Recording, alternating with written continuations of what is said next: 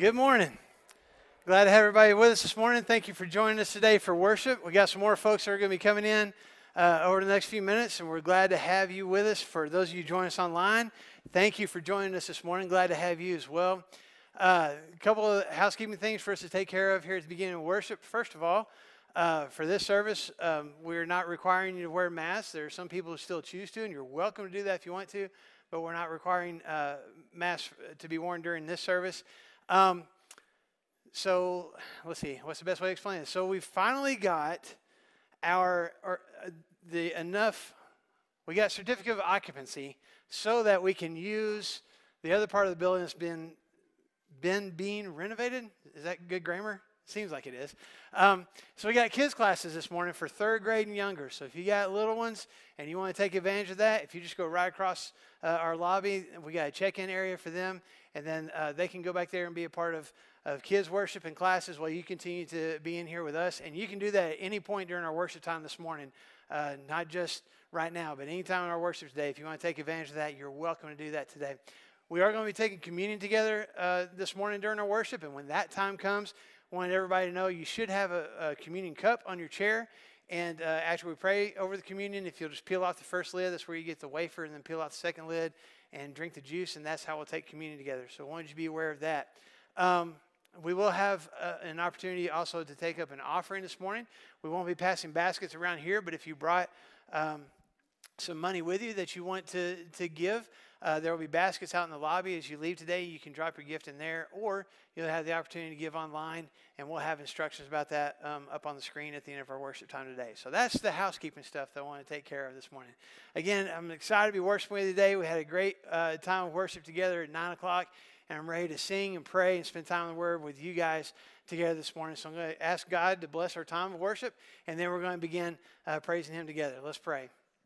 Father God, thank you so much for letting us be here today. Thank you for the opportunity to sing songs and to pray and to uh, commune and uh, to listen to you speak to us through your word today. And Father, I pray that um, that we would hear you today. We would feel your presence in this place, and that we would hear your voice speaking to us. And God, I pray especially this morning uh, for those who came into our doors or who who got online with us this morning who are carrying some kind of burdens. There's something that's that's weighing them down, maybe even something that's caused a disconnection between them and you.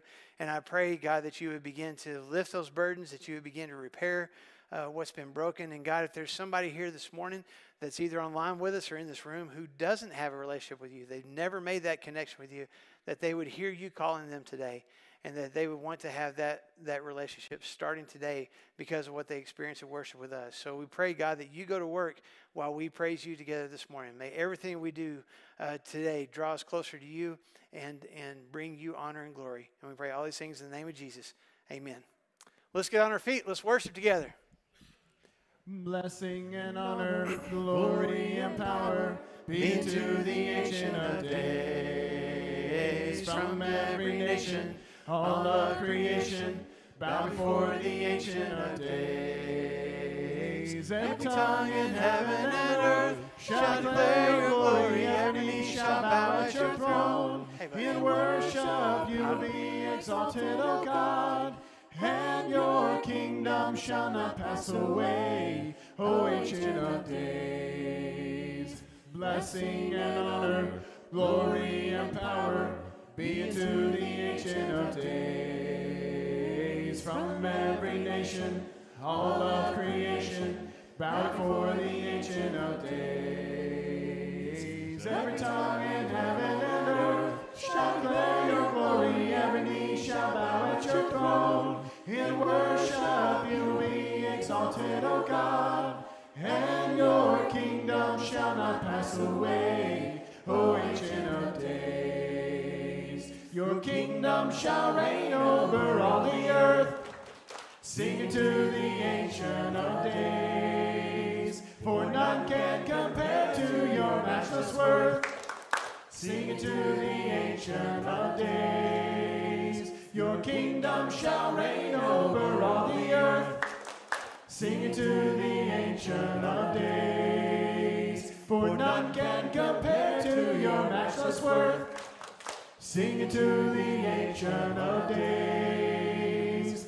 Every tongue in heaven and earth shall declare your glory. Every knee shall bow at your throne. In worship you will be exalted, O God, and your kingdom shall not pass away. O ancient of days, O ancient of days,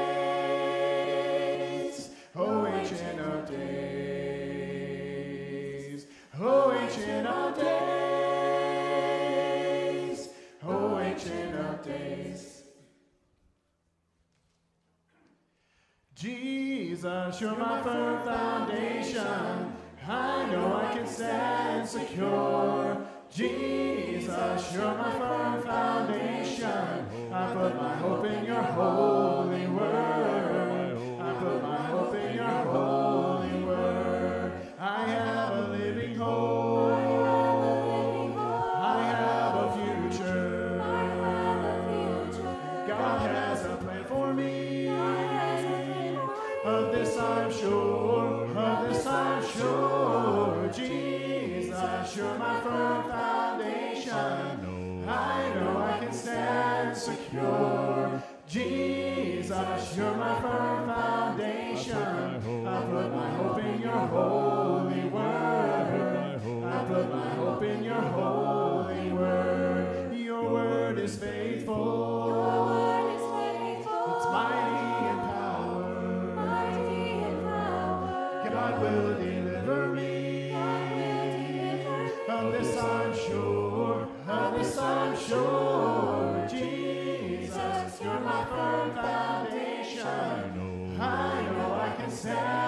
secure. Jesus, you're my firm foundation. I put my hope in your holy word. I put my hope in your holy word. Jesus, you're my firm foundation. I know I can stand secure. Jesus, you're my firm foundation. I put my hope in your holy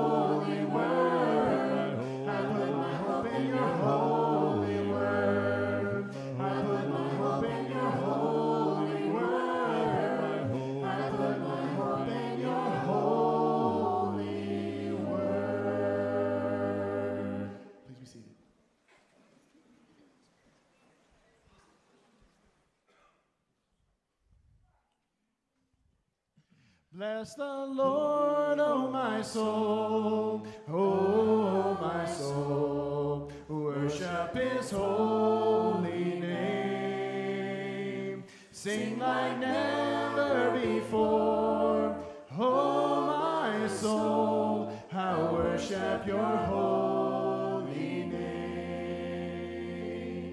The sun comes up, it's a new day dawning. It's time to sing your song again. Whatever may pass and whatever lies before me, let me be singing when the evening comes. Bless the Lord, oh my soul, oh my soul, worship his holy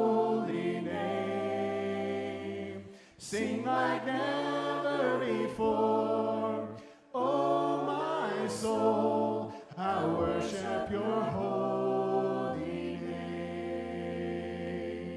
You're rich in love and you're slow to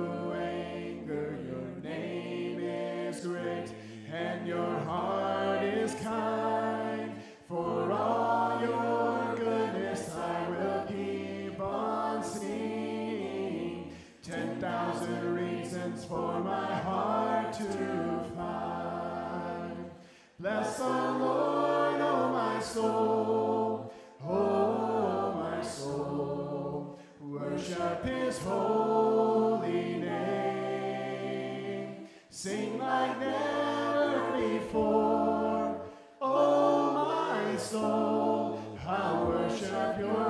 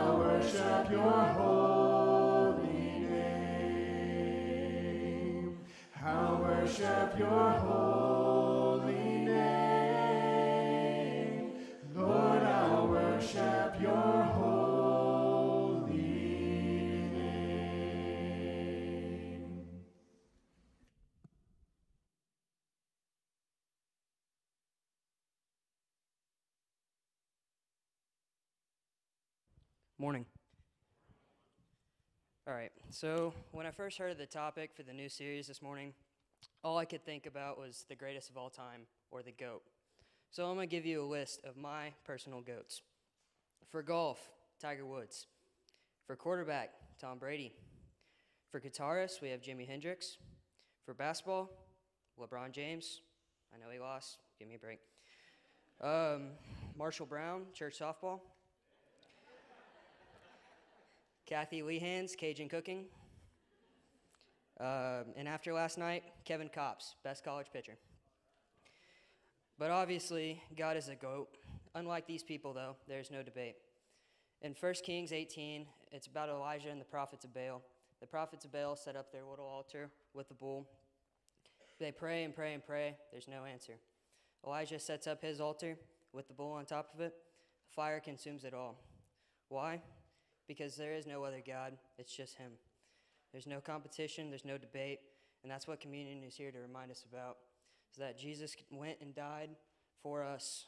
No competition, there's no debate. And this juice and crashers is nothing but a reminder. Let's pray. Thank you for gathering us all here today on yet another Sunday in the beautiful weather this past week. I thank you most importantly for your Son who died on the cross that day, taking all of our sins so we may be with you. Please speak through Marshall this morning and help us guide as we try to walk in your light. It's in your son's name we pray. Amen.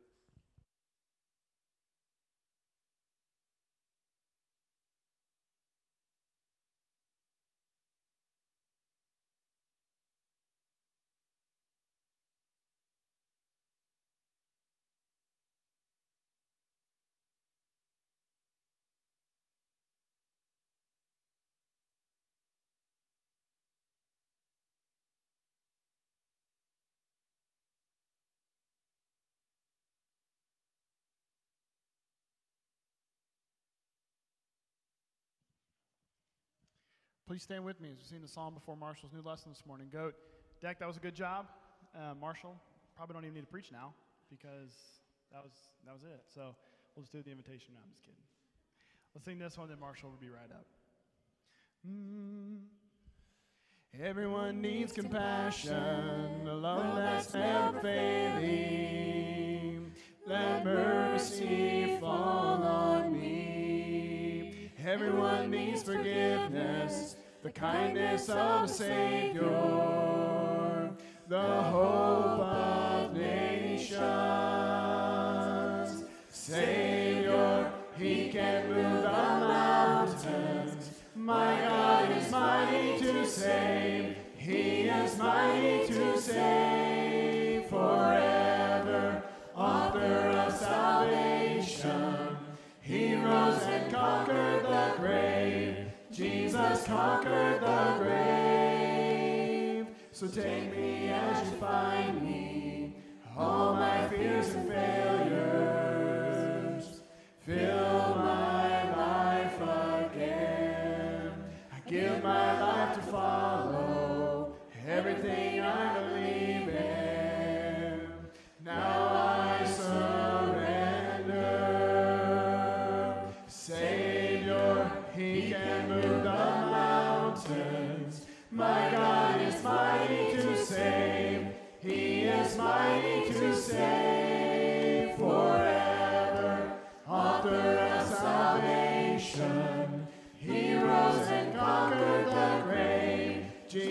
conquered the grave. Shine your light and let the whole world see. We're singing for the glory of the risen King. Jesus, shine your light and let the whole world see. We're singing for the glory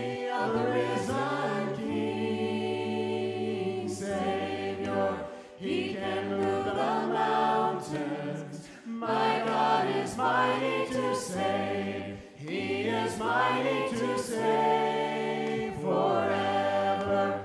Author of salvation. He rose and conquered the grave. Jesus conquered the grave.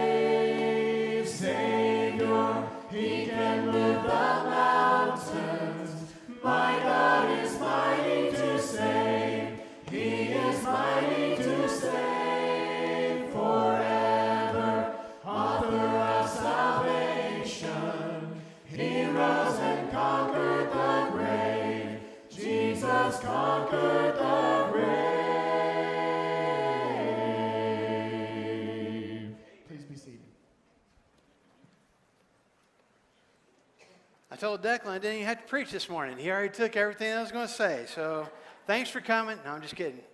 I got an hour's worth of stuff to say. No, I'm kidding about that too. But we are talking about the goat this morning. And if you hadn't heard that term before, uh, I, it's all over social media and different, um, I don't know, TV shows, and uh, it, it's become fairly common. Um, the greatest of all time, the goat. And mostly when, when, this, when this phrase started to be used, when this acronym started to be used, it, it usually referred to, you know, a, a discussion about athletes. Who's the greatest athlete in this particular um, sporting event? So, who's the GOAT? Is it Michael Jordan, LeBron James? Obviously, it's Michael Jordan. I feel sorry for Declan that he doesn't realize that, but one of these days he'll figure it out. Um, it, who's the greatest golfer? Declan said Tiger Woods. I wouldn't necessarily disagree. There's, there, some people think the GOAT is, is uh, Jack Nicklaus. I mistakenly in our 9 o'clock service said Jack Nicholson.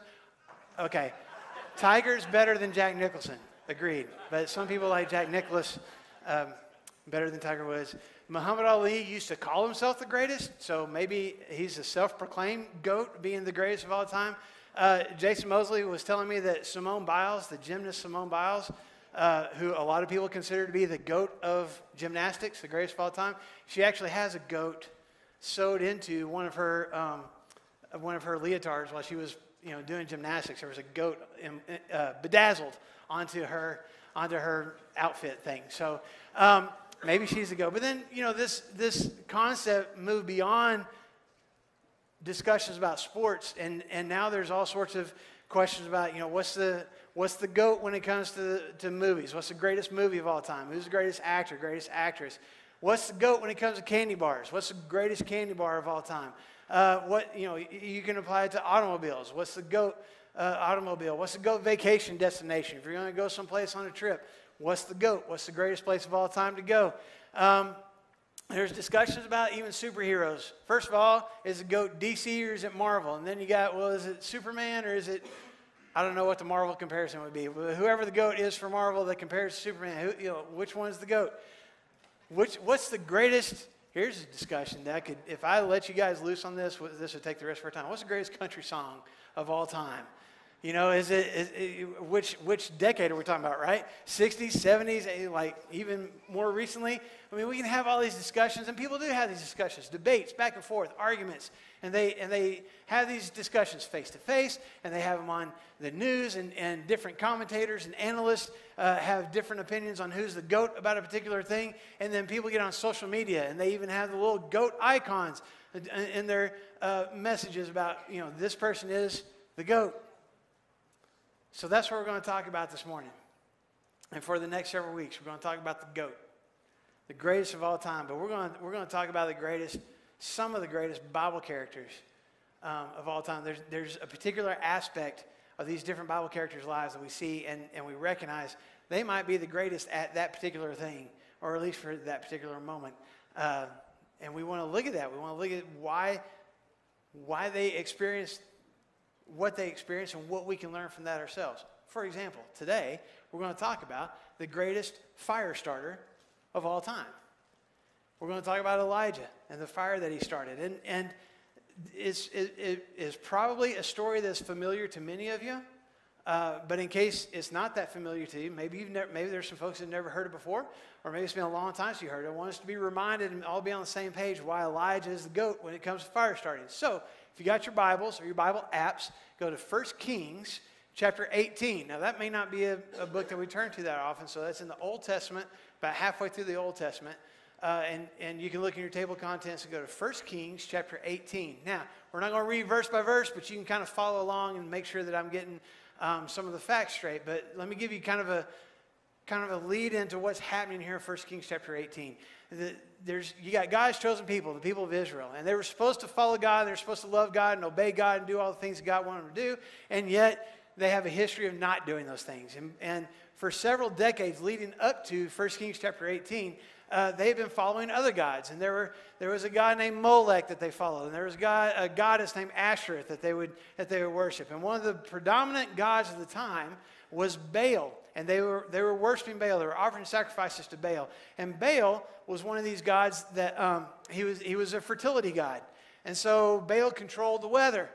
And uh, they would pray to Baal and ask him to make it rain so that their crops would grow. And, he would, and they would ask for him to produce more livestock. And, and even, even when it came to procreation, their own families, they would pray to Baal and ask for more kids. Uh, and they would even, because he was, a, he was a fertility god, they would go to the temple of Baal and they would have, they would have sex with these prostitutes in worship of Baal so that Baal would bless their homes uh, with more crops and more livestock and more kids, whatever it was that they were needing. That's what was going on in Israel. They completely walked away from their relationship with God and they were worshiping Baal. And one of the main proponents of that was a guy who was king of Israel at the time. His name was Ahab.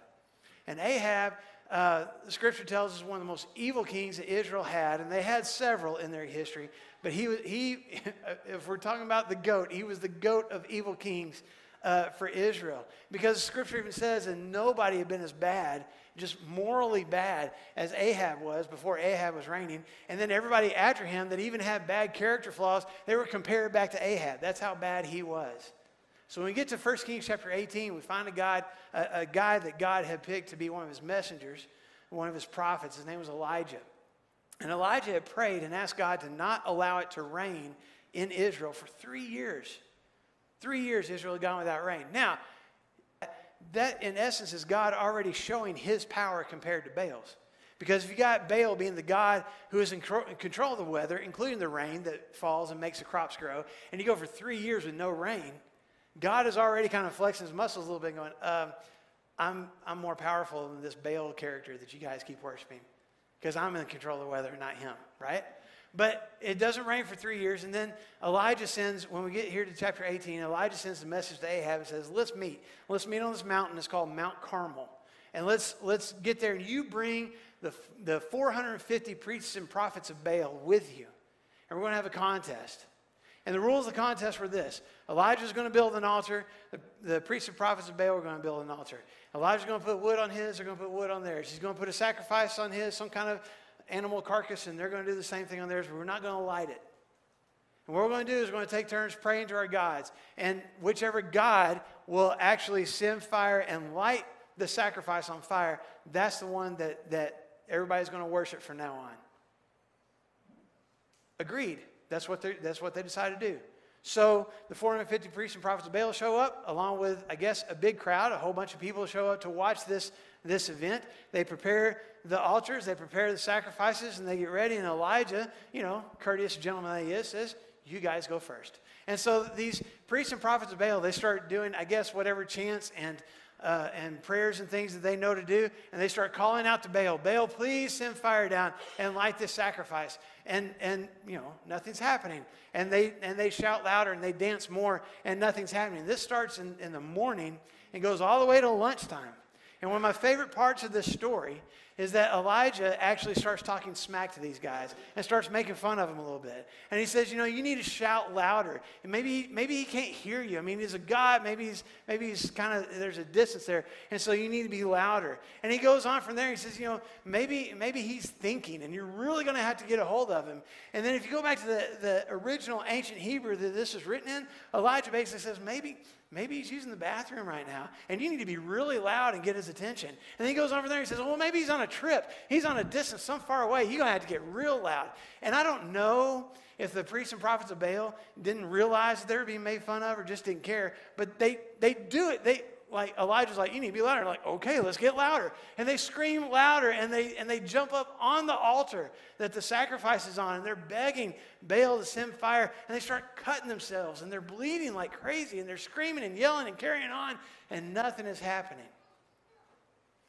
And when the sun is about to go down, so they've done this all day. And when the sun is about to go down, Elijah says, Okay, okay, my turn. And he gets the sacrifice ready and he says, You know what? Let's take some water and let's pour that on the sacrifice. And they take, they take four buckets of water and they pour it on the sacrifice. He says, You know what? Do that again. They do it again. He says, Let's do that one more time. And so for the third time, so 12 buckets of water get poured over the wood and the animal, which makes it less flammable. And then he bows the knee to God and he says, in essence, I'm paraphrasing, but he basically says, God, show these people who you are and fire comes down from heaven. And it incinerates the sacrifice and the wood and dries up all the water that's been running down off of this thing. And I don't know what that looked like. I, I mean, I wish I did. I, I wish I could have seen it it would have been amazing. Just to see this, this fire, I don't know if it's a fireball or just a, a mass of fire. I don't know what it looked like, but it came down and, and incinerated this whole thing. But it's so impressive to the people that are watching, they all drop to their knees and they cry out, The Lord, He is God. The Lord, He is God. And it's this, it's this amazing event that Elijah kind of fosters here. And it's, it's God that's doing this. I mean, it's God that sends fire. It's God that answers the prayer. But it's Elijah that, that you know, created this whole, this whole uh, opportunity. And so that's why I think Elijah is the greatest fire starter of all time. I mean, he asked God to send fire from heaven and he did it. I mean, who's better than that? I don't know anybody that ever did that before Elijah, and I'm not sure that anybody's done it since. So when we talk about the goat, when we talk about the goat of fire starting, I think it's got to be Elijah. But as we look at this story, I, I, want you to see, I mean, if you'll bear with me for a minute, I, this is one of my favorite stories in all of Scripture. I know I have several of those, but this is one of them. And I want you to, to, know, or at least to hear from me, how, like, I, I personally know how difficult, difficult may not be the right word, but it, it could only be God that did this. Because many years ago, we tried to reenact this story. And I'll make this as brief as I can. Some of you heard the story before, so I'll make it quick. But when I first started uh, youth ministry, a long time ago, I was working at the Southside Church over in Rogers. And we had uh, one summer, that first summer that I was there, actually the second summer I was, anyway, it doesn't matter. We, um, very early on in my youth ministry career, we had Vacation Bible School. How many of y'all remember going to Vacation Bible School? How many of y'all taught or did something in Vacation Bible School? All right. God bless you. All right. So, Vacation Bible School is this thing where you have a whole bunch of kids show up and you teach them Bible stories and you do crafts and you sing songs and you eat cookies and drink Kool Aid. And it's this wonderful time in the summer where you get together for a few days. And, and basically, you're fostering this, this relationship with, with God for these kids. And it's really fun. It's really awesome. And I'm glad that we, that we did it, even, you know, it's exhausting to do. But this particular year that we were doing Vacation Bible School at Southside, we were going through different Bible characters and, and telling the stories of these different Bible characters. One of them was Elijah and the prophets of Baal and this, this sacrifice. And so when I had been in college, which had just been like a year or two before this particular Vacation Bible School, uh, I had seen this, this, I had been at this devotional thing where they had – some type of flammable thing uh, that they lit on fire and sent it across a cable and it hit this bigger thing. That whole thing lit up and went on fire. And so I was like, we can do something like that with, you know, the story of um, Elijah. So, what Southside had at the time, as part of their facilities, they had what we call Bible land. And it was this, this area outside, there's rocks and dirt, but they built kind of this concrete looking house that looked like a house from ancient times. And so, when you reenacted Bible stories, you know, even miracles of Jesus and stuff like that, you'd use this, this house. And there was another doorway that, that they kind of built the front of what looked like the front of a castle over that. And there were some, you know, other props and things. So, we're out there in Bible land for this um, event with uh, this story of Elijah. And I said, you know, I can, I can get up here on the roof uh, behind this castle looking thing where you can't see me. And we can have a fishing line going down from the roof down to uh, this altar. And, and uh, then I'll just, because I had seen this done before, we'd, we'd done this uh, camping before, where people had taken a roll of toilet paper and put it in a coffee can with like diesel fuel and lit that up and it just it would burn for a really long time provide you know light and stuff at, at the campsite. I was like we can we can put lighter fluid all over a roll of toilet paper and then we got a fishing line i'll send it down the fishing line. It'll look like a fireball from heaven and it'll hit the it'll hit, hit the altar and it'll look like god is sending fire from heaven. Not only that we went a step further. We thought okay um, when they pour the water on the sacrifice, that can actually be lighter fluid. So we had these cans of lighter fluid, and they, we had, I don't know why y'all are laughing. We had this, this wood set up in this little concrete altar thing. And so when it was time to pour water on, they're just all dumping lighter fluid on this thing. So we send the fire down, you know, it's going to flame up, and it's going to be, the kids are going to be so amazed. And I said, well, let's, let's try it first before we actually do it. So we go out that afternoon, we and we get the lighter fluid, we get you know the pour it on the wood, and I tied a, a fishing line to one of the sticks of wood uh, in the in the altar place, and I was up on the roof, and I squirted lighter fluid all over this thing, put the fishing line through, lit it on fire, let it go down the line, and it shot right down the line into the altar, lit up. I was like, man, it's going to be awesome. I mean, it worked like a charm. I was like, the kids are to love this. They're to really get into this story that fire comes from heaven. So excited about this. So our vacation Bible school was at night. So the kids show up that night, and we have four groups that came through. And the youngest kids came first. It's probably like, I, am guessing like three or four year olds or something like that. And they're all sitting out there, and we're acting out the story. And the priests and the prophets of Baal are over there, and, and uh, we kind of you know, use them to be the ones that pour the water on the sacrifice. And I'm sitting up there behind the, the thing. They can't see me. And you can't see the fishing line. It's clear, you know, so they don't, and, and you know, the kids weren't really paying attention anyway. And I douse the thing in lighter fluid and get on the fishing line. I light it up, send it down. It gets about halfway down the line and it melts through the fishing line. And so the trajectory was off. So it was going this way and then it melts through and just drops straight down. So it missed the altar by about that much and just lands on the ground. So the way we were telling the Bible story is God sent fire from heaven, but he missed, is what happened. And so thankfully, one of the uh, prophets of Baal went over and got a stick and flipped the flaming ball into the altar and it lit up. And okay, all right, so, you know, and all right, that didn't work the way it's supposed to. So when they leave, we got a little bit of time before the next group comes up. So we're getting everything set up. And they're like, hey, don't put so much lighter fluid on it. Maybe that's the problem. It's just, it just got too hot. There's too much fluid there. So don't put as much on it this time. You know, it's going to flame up because it's toilet paper and just send it down the line. So, okay, no problem. So Next group comes in, and you know, my cue comes, lighter fluid, put it on the line, light on fire, send it down. About halfway down the line, I kid you not, halfway down the line, the flame goes out. and so the roll of toilet paper lands in the altar. So again, the way we told the story to that group of kids was God sent a roll of toilet paper from heaven and landed in the altar. And it, and it just, you know, it just lands. And it's that, it's crickets. It's that moment of silence. Like nobody knows what to do. And so finally, one of my buddies who is a prophet of Baal walks over and just kind of stands below me. He's like, throw down the lighter. And so, so God drops a lighter from heaven, and the prophet of Baal goes over and lights the sacrifice, and it flames up. And okay, so it didn't work that time. All right, we got it this time, right? So next group comes in, a little bit older kids. I get my cue, put, put a little more fluid on it this time but apparently still not enough because, again, same thing. I'm not kidding. Same thing happened. About halfway down, the flame goes out. So God sends another roll of toilet paper from heaven uh, instead of a, of a ball of fire. And then when it hits the, the um, sacrifice, this time we thought ahead of time, and the prophet of Baal had his own lighter. And so he walked over and helped God out and lit that thing up. And that's you know, that Bible story. I'm just so frustrated at this point. I was just so like it, it worked. It was supposed to work. The last group comes in, which is like the oldest kids, like fourth and fifth graders, and they come in and we did everything, and it actually worked. The last group that we probably actually remembered that whole thing happening, it actually worked for them. But I share that story with you this morning because of what, like for me personally, I recognize, man, to even try to mimic what God did in that moment is hard to do. I mean, I think part of the reason that Elijah or that God told Elijah, let's meet on the mountainside was so there couldn't be any tricks. There couldn't be, they couldn't plant any incendiary devices inside a temple or something. God basically saying, my full power is going to be on display. And I'm the only one that can do this. And if you try to do what I'm doing, and if you, ha- you think you have a God that can do what I do, you're horribly mistaken.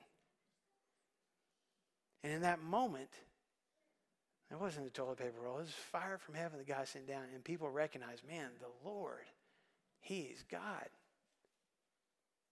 And I share that story with you this morning.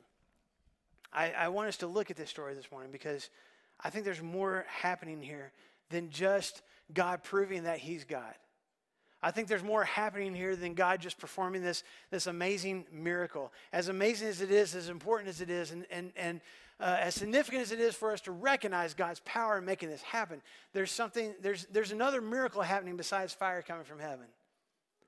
I want us to see that, that when, the, when the fire came from heaven, when God, when God struck that sacrifice with fire, there was more that was being there was more that was, that, was, that was being lit to flame than just this animal carcass on this pile of stones. There, is, there, were, there was a stagnant faith that was being stirred up again. There was a, there was a broken connection between God and, and his people that was starting to be repaired. There were people who used to have, maybe even used to have a connection with God, a relationship with Him, and used to have kind of a fire inside of them because of that connection, that relationship. And, and it, was, it was rekindled again because of what God did in that moment. And to me, that's, that's the real miracle in this story. To take a whole bunch of people who are convinced that either there isn't a God or convinced that they don't want to have anything to do with that God to suddenly say, The Lord, He is God. And I want to be in connection with Him. That's amazing. And I believe God can still work that way. I believe God can still can still rekindle that fire in our own hearts. But I recognize that there's times in, in our lives, at least in my own life, when my faith has become stagnant. Maybe you've experienced that as well. It's not that you just completely stop believing and just say there is no God. It's just, I'm, I, I, I just, I don't really act on it. I kind of believe there's God. I, I, guess I believe there's God, but I'm not really, I'm not really living my, my life like I expect Him to do anything. I kind of had this relationship with God, but it's distant. I haven't completely walked away from it. I haven't completely turned away from it, but it's, I, there's a distance there that didn't used to be there.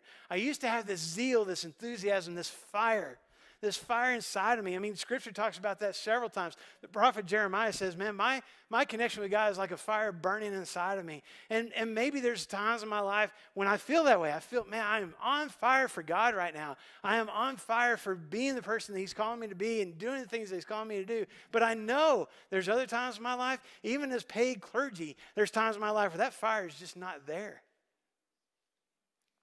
Maybe some of us go for a long time with just smoldering embers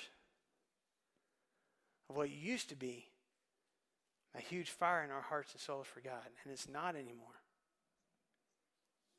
And it happens for a variety of reasons. It could be just priorities got in the way, time got in the way, busyness. We just got focused on something else instead. Maybe, maybe it's actually sin. I know it's not cool to talk about sin anymore in our culture nowadays, but maybe there are things that I am doing and, and some habits that I have that are ungodly. And because I'm doing things that, that are completely against the nature of God, it has caused a distance between me and God. And the fire that I used to have is now starting to die out. Maybe it's maybe maybe I've been maybe it's doubt that's causing that fire to go out. And it's not that I completely lost faith, man. I prayed about some stuff and I've expected God to do something. He didn't do it, or He didn't do it when I thought He was going to, or He didn't do it how I thought He was going to. He didn't answer my prayers the way that I was wanting to be answered. And whatever the reason is, however many times it happened, now it's causing my faith to kind of dwindle a little bit.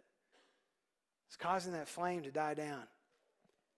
Maybe I've been, maybe I've been hurt by some, some church people. And these are the people that wear the name of God. These are the people that say that they're trying to be who God calls them to be, and yet they treat me the way that they do. And that's hurtful. Why, why would I want to be a part of a relationship with God if that's, if that's what His people are like? And it could be any number of those reasons. You could even come up with something else, some other reason that whatever, however strong the fire used to be, it's not anymore.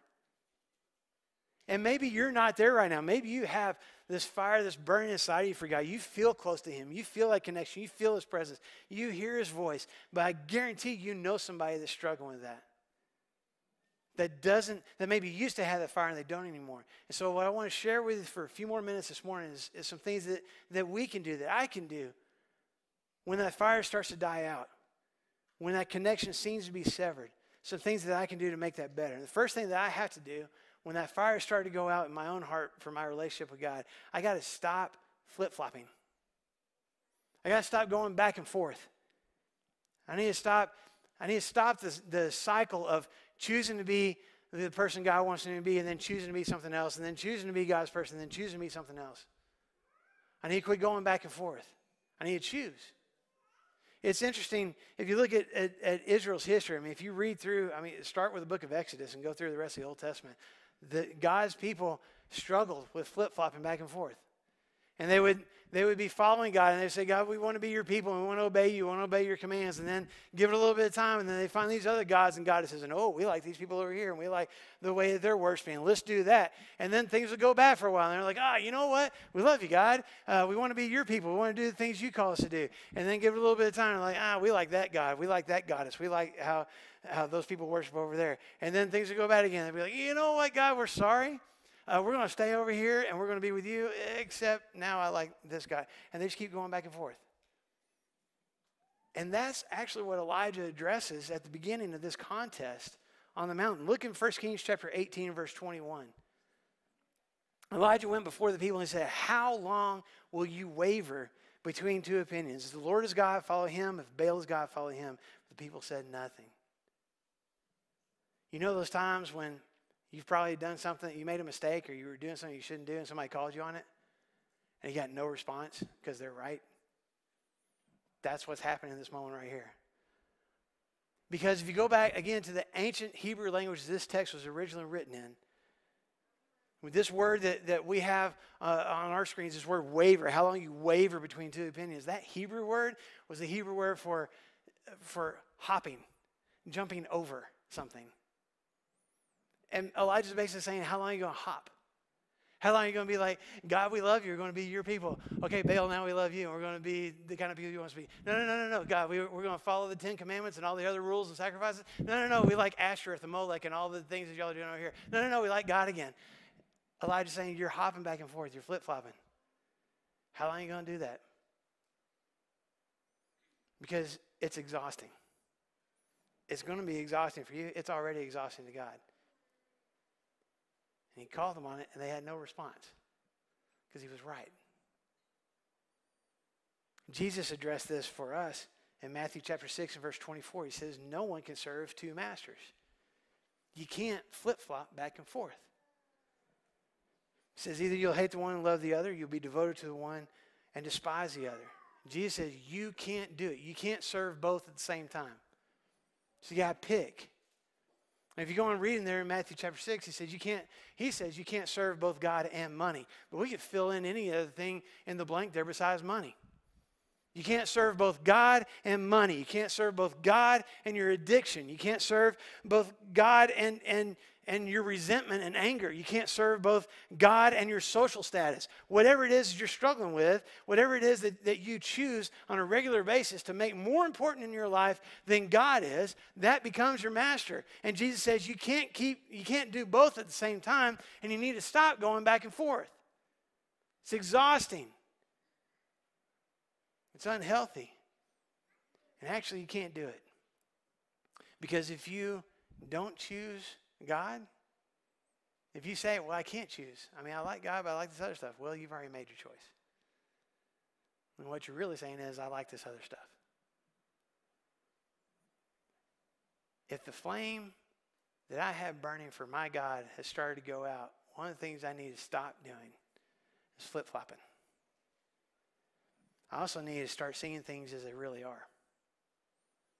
I need to start seeing things in my life as they really are. And sometimes the reason that I'm struggling with my faith or struggling with my connection with God or maybe even my connection with my church family is because I'm not, I'm, I'm choosing to not see things as they really are.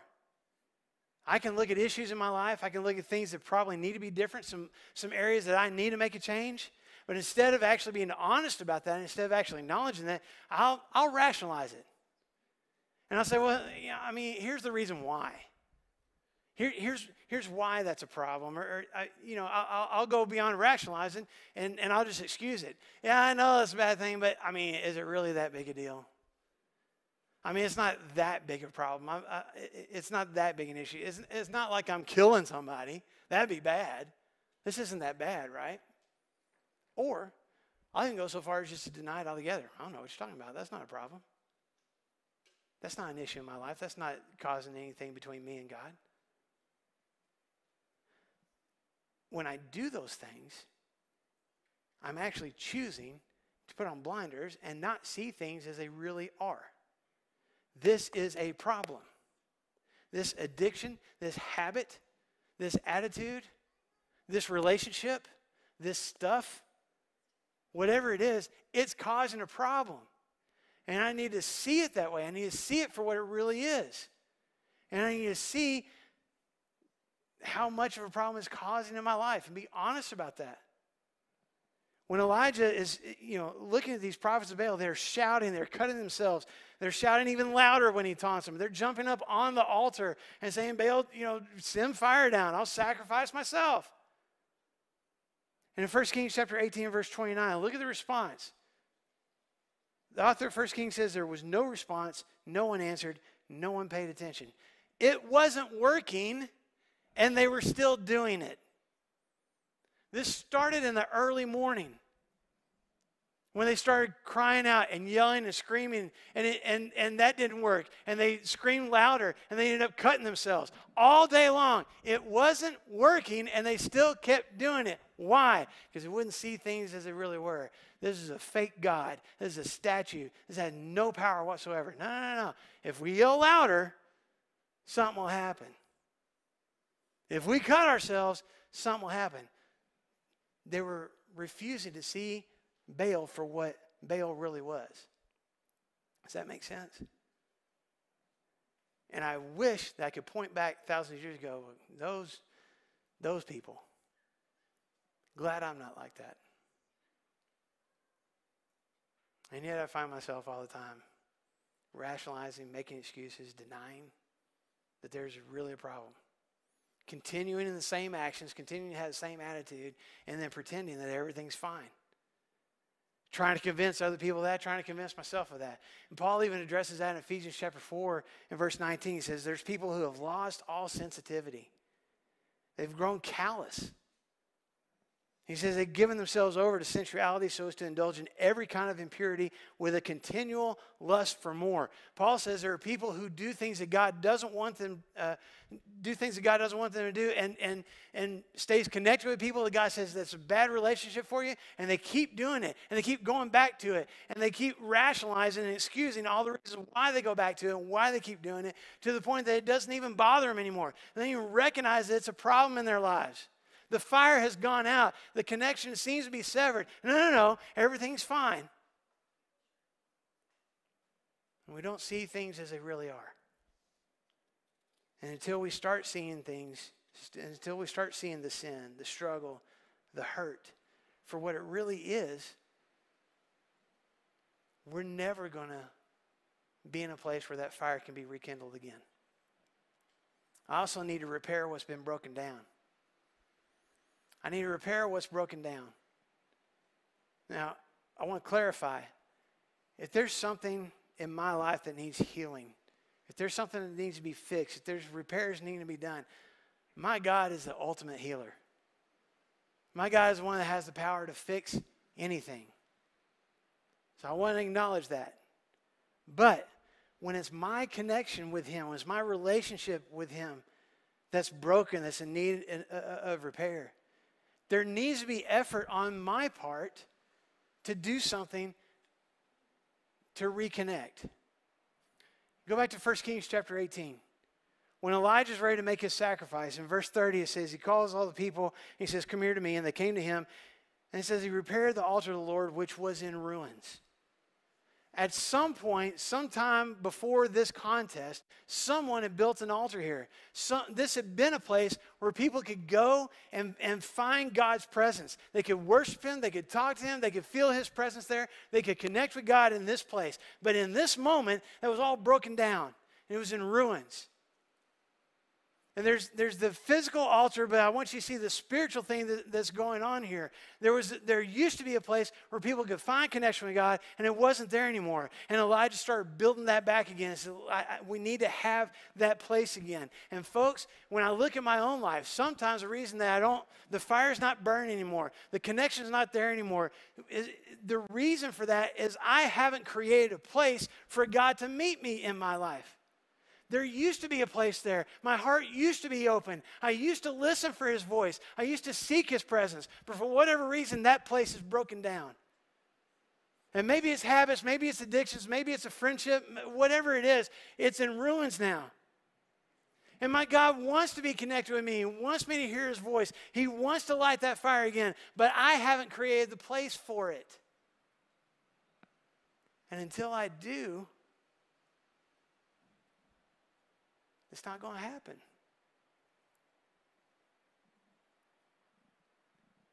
God is talking to a church, several churches in the book of Revelation, the very last book of the Bible. In Revelation chapter 2, he says to one of these churches in verses 4 and 5, You have forsaken your first love. Remember the height from which you have fallen. Repent and do the things you did at first. God says, You guys have walked away. I'm still here. You walked away from me, but I want you back. I want us to have what we once had. Let's get where we were. Let's fix what's broken. Let's, let's start over. And folks, that's what I need to do in my life. And, and maybe, maybe there's some things that, that I need to help make that happen. Maybe I need to get into Bible study more, start praying more, spend some more time with some more Christian folks who struggle like I do. There's all sorts of different ways to do that. But I need to make a conscious effort to, to build back and repair back the place where I used to meet in my heart with my God so that that can happen once again, so that that fire can be rekindled. And I also, I also need to expect a response. I need to expect a response from God. I need to expect something to happen. Sometimes when I when I have felt distant from God, I you know, I wish things were better. I wish for that. Boy, it'd be nice if, if I felt closer. It'd be nice if I felt that fire again. Maybe you felt that way too. Maybe you maybe you've been to uh, you know watched a, a different uh, sermon online or heard you know been to a conference or something. You hear people talk about their relationship, their connection with God, and all those kinds of things. You think to yourself, "Man, that'd be nice." But I doubt that it's going to happen for me. And we already decide ahead of time that it's not actually going to happen. Or if it does happen, that it's not going to last. That if this fire starts again, if I, if I reconnect with God again, then I'm just going to, I'm, I'm going to flip flop back again. And I'm not going to have that connection anymore. The fire is going to die out. I've seen other people try it, they fail, I'll probably fail. I've tried before and I failed, I'll probably fail again. Or maybe it's just it's not happening as fast as I want it to, so you know what? I'm going to quit trying altogether. And whatever the reason is, we lose our sense of expectation. We don't expect God to actually rekindle that flame. And because we don't expect it, it doesn't happen. Look at Elijah's prayer when he asked God to send this fire. In 1 Kings chapter 18, verse 37, he says, Answer me, O Lord, answer me, so these people will know that you, O Lord, are God, and that you are turning their hearts back again. There, there's a piece of this that I missed for the longest time. I see where, where Elijah has this confidence. He's calling out to God, God, please answer. God, please send fire and let these people see it. But the one piece of this verse I missed for the longest time, I want to make sure we see it today, is what he says at the end of this.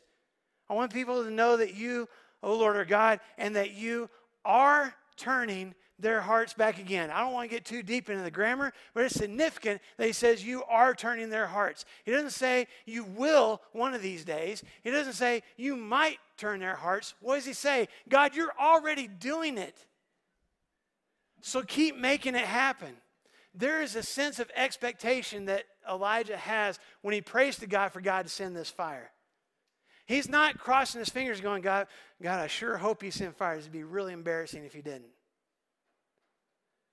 He's going, God, uh, I, I know you're already turning hearts.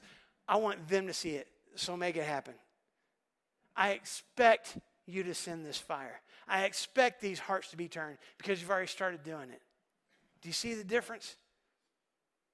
There's an expectation that Elijah had probably before he ever went on the mountain in the first place that God was going to rekindle this flame. Can the same be said about me? Do I expect God to listen and answer? When things between me and God are broken down, when they've grown stale and stagnant, when things seem to be falling apart, do I recognize that I can ask, God, can we get back to where we once were? And believe that He's already moving to action?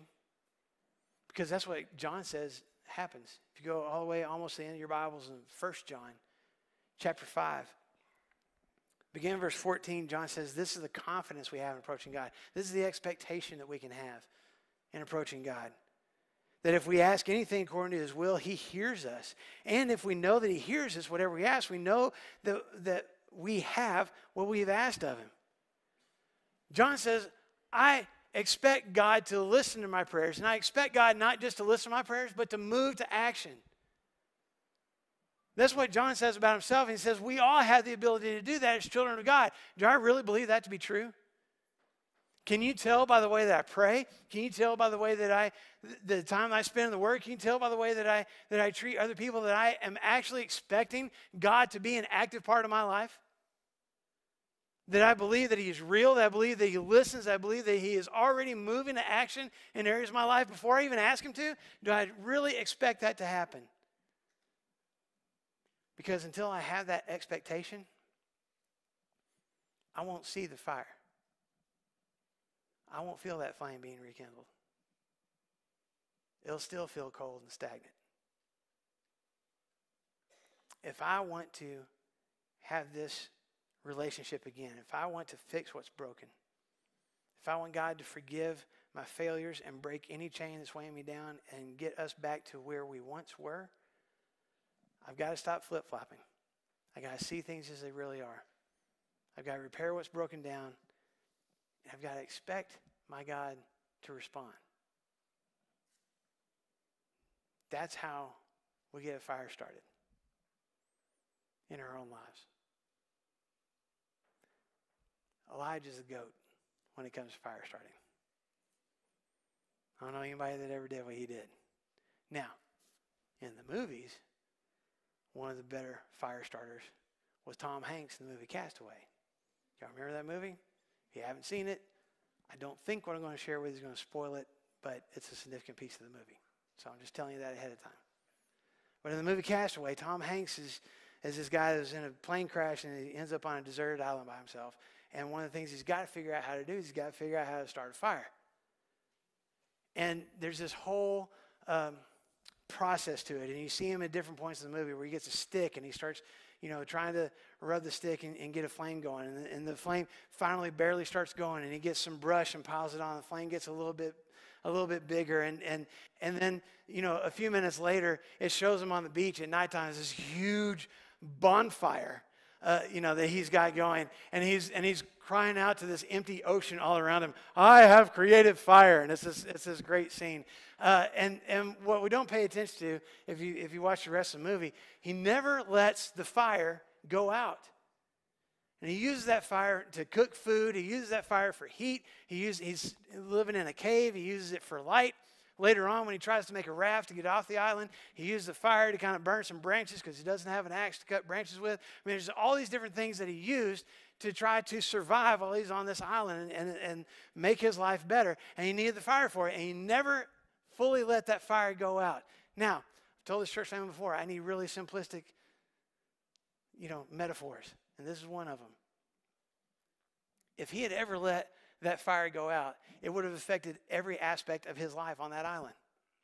He would have lost his ability to cook food. He would have lost his ability to keep warm. He would have lost his ability to even try to get off the island. All that would have been gone if that fire had gone out. Folks, when we let the fire that is burning in us because of our relationship and connection with God, if we ever let that go out, it affects everything. It's not just my church life, it's my life.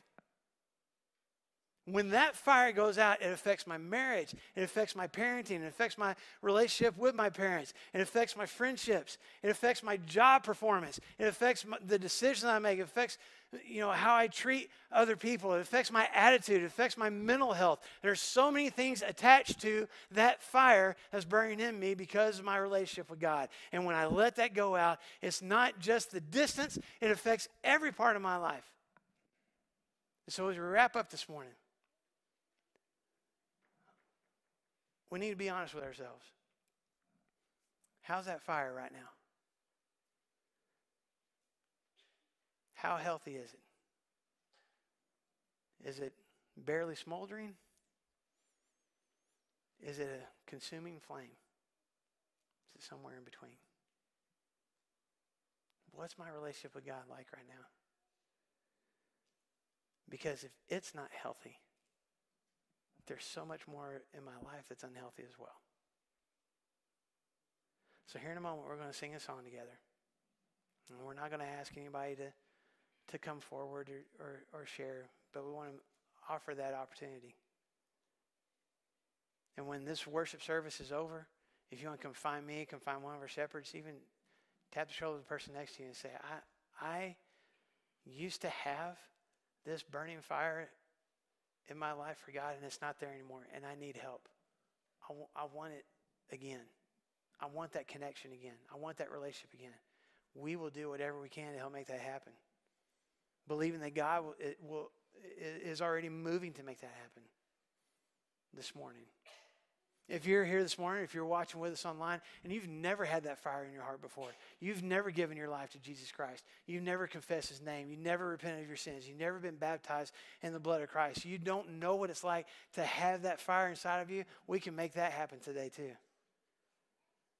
just come find us. Say, I'm ready. I'm ready for that relationship. Or even if you have questions about it, I want to know what that's like. I want to know what the process is. Ask us. We'll answer all the questions that we possibly can. If you can't find us this morning, come get online, message us, call our church office, whatever. Folks, don't come in here with a cold fire in your heart and leave with the same status. Leave with the same smoldering embers. Let's get back to where God always wanted us to be. Let's expect Him to move in that direction for us. Let's create a place where He can be an active part of our lives again. And however our church family can do that, can help do that, we want to. Let's pray together. Almighty God, thank you for today. Thank you for the time to worship and sing and pray. Thank you for the ability to, to listen to you speak to us. Thank you for this story of, of Elijah and what he did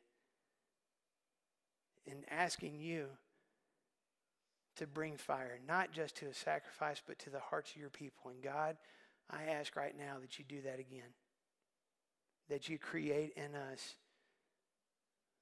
an, enthusiasm, a zeal, a, a fire for you, and that you use us to bless the lives of other people because of our connection with you. God, if there are people here in this room, if there are people who are watching online who have who have for whatever reason, maybe maybe not really by any fault of their own, have allowed that fire to die out. Would you start to rekindle that flame today? For those, God, who have never known what it's like to hear your voice, to have your spirit living in them, to, to know what it's like to have that fire in their souls, would you, would you begin that process today? God, we believe that you can fix, that you can repair, that you can restore, that you can rekindle. And we pray and expect you to already be moving to answer that prayer. We pray that you do that for all of us today. We pray all these things in the name of Jesus. Amen. I stand to praise you, but I fall to my knees. My spirit is willing, but my flesh is so weak.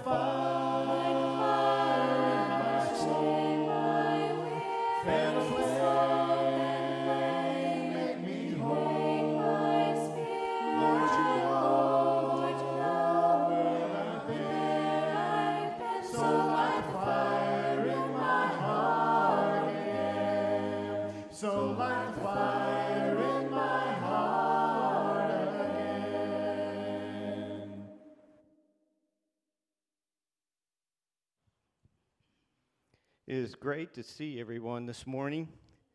And you know what? It's a special day. This is our first day for children's worship in over a year. And another thing, another thing is, it's just the first step. Because we've got a great audience this morning, but we're going to get more people here. The fire here that Marshall's talking about, it's going to go. It's going to go up, okay, in that situation. So if you're visiting with us, we're so happy to have you here. And if you would like to, please stick around. We'd be glad to talk to you, answer any questions you have, and join this family. Join this church family as we watch this spark grow. As we're excited because of the fact that Flagstone is getting back to where it was. If you've been here 10 plus years and seen the story, seen the life of Flagstone, we're getting back each step, slowly but surely. And God's got a plan, and the leadership here has a plan, and we're going to be the greatest in church in Northwest Arkansas. How about that? All right. Hey, a uh, couple other things. Um, offering. Uh, there's baskets in the hallway. If you would like to make a donation to the the uh, church here, if you'd like to do it online, uh, here's on the board and on at home. Uh, should be on your TV. The opportunity offered that way. We talked about one of the great things about Flagstone is helping. The leadership here truly believes uh, in, in that, in the power of prayer, into helping a people to become stronger, better people in that. And so, if someone does need to talk to someone this morning, please, we'll be in the hallway. I'll be there, Marshall will be there, uh, other shepherds will be there. Please let us know. We would love to help be, help people that are struggling. If you're online, if you come up Tuesday or Wednesday or Thursday, if there's one day that you're struggling, please go to our web page, flagstone.com. There is a list of the leadership and some information, email, phone number uh, in that. Please reach out. That's what we're here for, is to help. Okay? Let's go ahead and stand, and I'll lead us in a prayer, and then uh, uh, we'll have one more song. Thank you for being here this morning. Dear Father, we come to you now just thanking you for the opportunity to talk to you in prayer. Dear Father, we know that you answer our prayers, and we are so thankful for that. We're thankful for this great audience this morning. We thank you for the ability that Marshall has to bring your word through him to us and help us to absorb it and apply it to our lives so that we can make ourselves better but also help others. Help others to grow closer to you and help your kingdom to grow. Dear Father, we just again thank you for this, this special day that we were able to start children's worship up again and touch all those little kids' lives. Dear Father, just uh, bless everybody and let's all have a great week. In Jesus' name, amen. Hey, if you uh, have some, your kids are back here in the kids' worship, now is the time to go get them during this song. Let's not wait till afterwards. Let's do it right now, and that way we can be on our way here. Well, everybody's already standing, so let's sing one more, and then we'll be on our way. Mm, Blessed be your name in the land that is plentiful, where streams of abundance flow. Blessed be your name. Blessed be your name when I'm found in the desert place, though I walk through the wilderness. Blessed be your name. Every blessing you pour out, turn back to praise. When the darkness closes in, Lord, still I will say, Blessed be the name of the Lord. Blessed be your name. Blessed be the name of the Lord. Blessed be your